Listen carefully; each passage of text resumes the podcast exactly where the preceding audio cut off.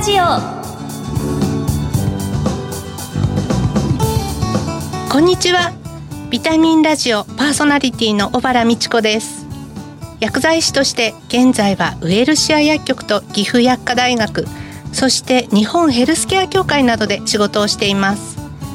この番組は健康をテーマに医療や健康に関わる専門家をゲストにお招きして明日の健康づくりのヒントになる元気を呼び込むお話を伺っています。リスナーの皆様にとってビタミン剤になるような番組を目指してまいります。この後素敵なゲストをお招きします。そして番組の最後にはプレゼントをご用意しています。ウェルシア薬局がプロデュースした商品です。最後までお楽しみに。ビタミンラジオ。この番組はお客様の豊かな社会生活と健康な暮らしを支えるウエルシア薬局の提供でお送りします。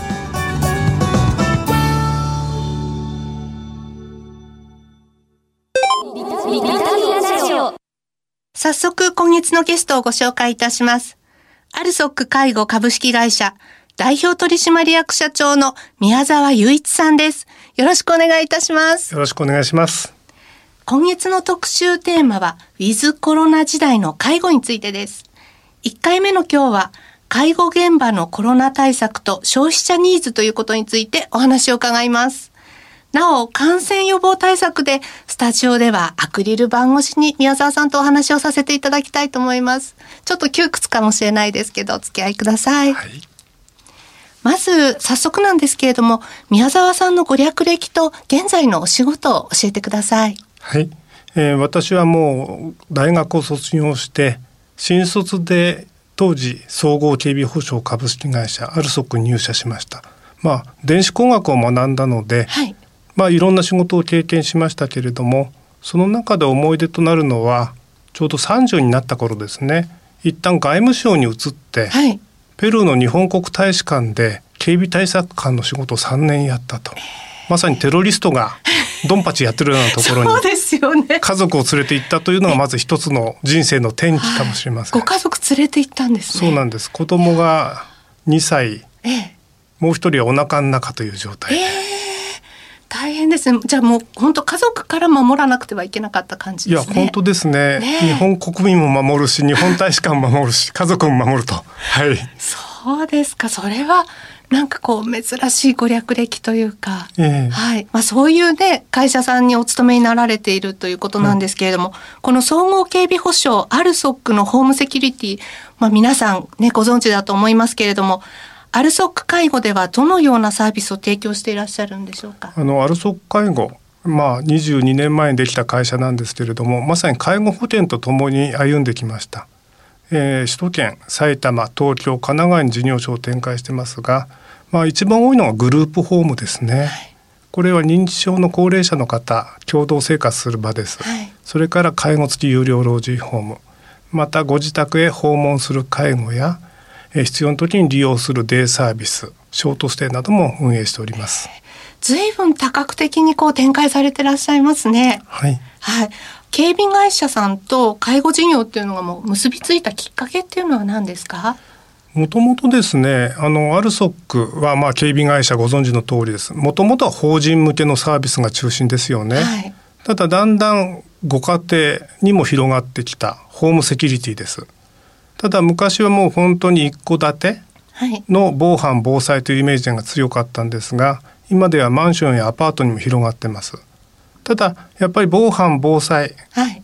のイメージが強かったんですが最近は見守りなんですね。あ一人でお住まいになっている方の心配を解消しよう、あはい。いざという時に呼んでください駆けつけますと。ただお一人でお住まいになっているとだんだん年を重ねると今度は介護サービスが必要だ。そうですよね。どこを使ったらいいんだろう。ええ。またはさらにその先になるとどこか施設に入りたいけれどもどこがいいんだろう。はいでもわからない。そうわかんないですよね。アルソックさんどっかいいとこないですかと。はい。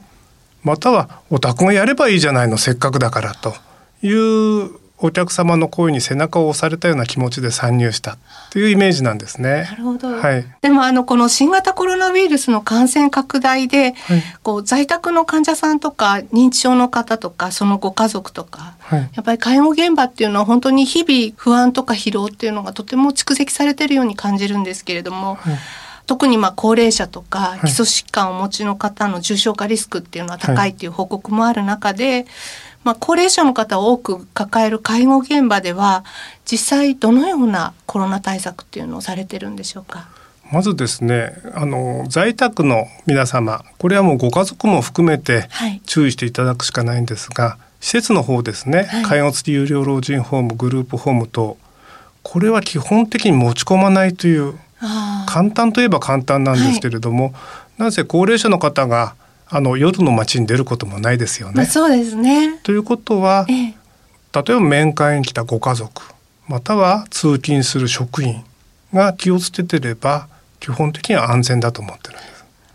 ですからそこをもう本当に基本に徹底するということ。はい、もう一つ心がけてるのは職員の家族も含めての啓発活動に努めています。そうですよね。ご本人だけではね、はい、あの持ち込まれる可能性がありますよね。そうなんです。はい、はい、この手の大事なことの徹底というのは従来は、はい、まあ通達を出すとか、はい、朝礼で話をするとかそういったことが中心だったんですが、はい、今回は社員一人一人に分かりやすいチラシを作って社員向けにですか、えー、本当は社員向けなんですがそれを家に持って帰ってほしい、家族と一緒に読んでほしいという、そこに狙いがありました。ですから4月にはもう本当にコロナの基礎知識的なものを持って帰ってもらい、はい、またつい最近出したのはココア。ココア接触確認アプリですね。どんどんインストールしましょうという、えー、これもようやくあの保健所の方で通知を受けたら検査をしてくださる体制が整ったので、はい、今がチャンスということで今そのインストール促進ということで、えー、ご家族にも協力してもらってます。えー斬新な取り組みだと思うんですけれどもそういうのは全てこう宮沢さんの発想で動き始める感じですか？結構現場の話聞いてるといろんなアイデア出てくるんですよね、はい。はい、それをうまく吸い上げる仕組みが多分面白いんだと思います。実際この現場で働く方の負担っていうのも、まあ、非常に大きくなってるんではないかと思うんですけれどもこの現場で働く皆さんの体制も以前とは変わってきてるんでしょうか？そうですね。まず子どもさんのいらっしゃる職員さんの場合例えば預けるところがない、はい、ね、学校が一時お休みでしたよね。そういった時はみんなでカバーしなきゃならないというのがまず一つありましたそれからやはり出勤した時の当然検温から消毒から施設も何かあったらその都度消毒する。かなりその付帯業務というのが増えたことは間違いないですね。なんかそのような中で例えば先ほどのような人じゃなきゃできない業務以外では何か工夫とかはございますか？そうですね。あの今小原さんおっしゃったように人でなければできないところになるべく力を入れてもらえるようにその他のところを ICT などを利活用して軽減するとい。うことには今積極的に取り組んでます。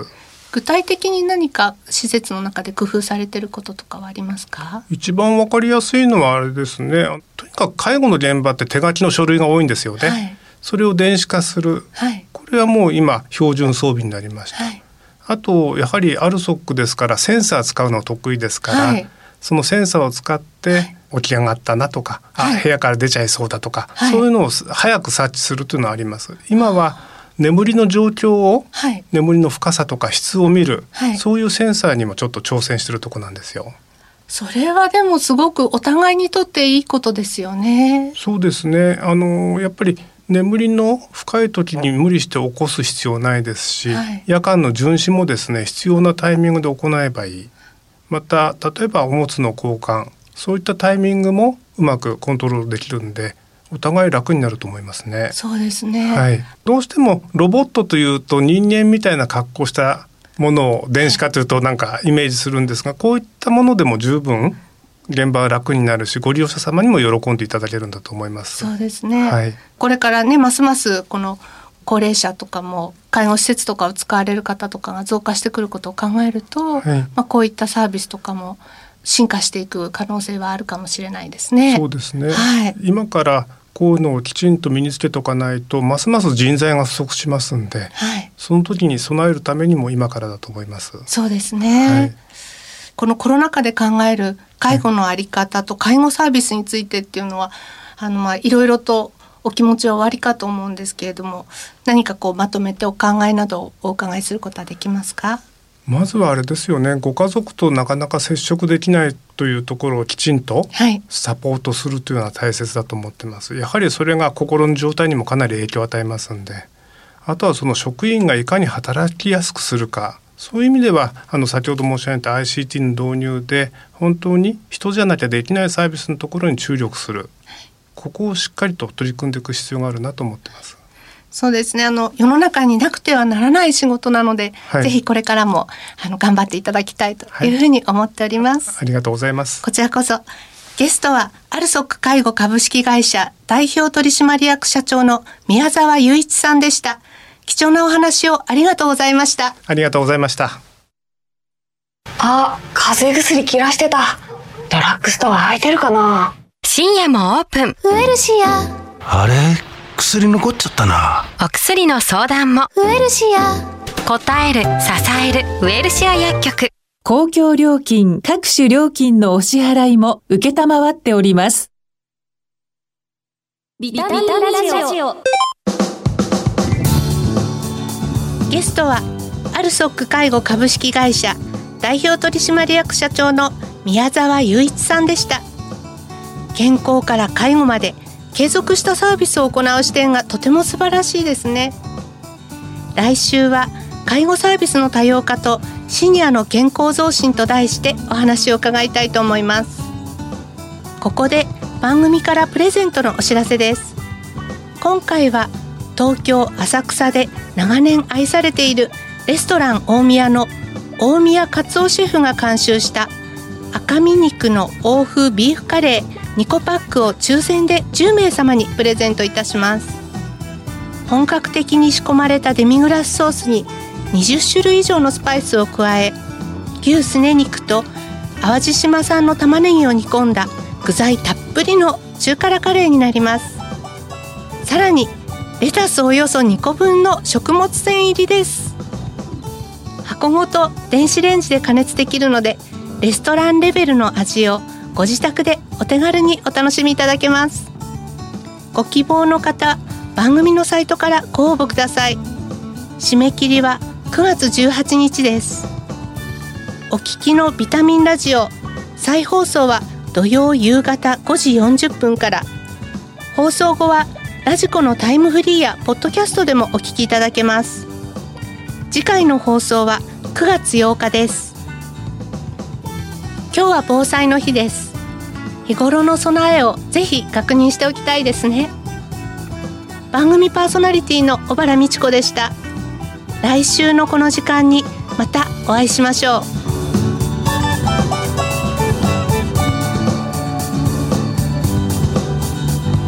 ビタミンラジオ。この番組はお客様の豊かな社会生活と健康な暮らしを支えるウエルシア薬局の提供でお送りしました。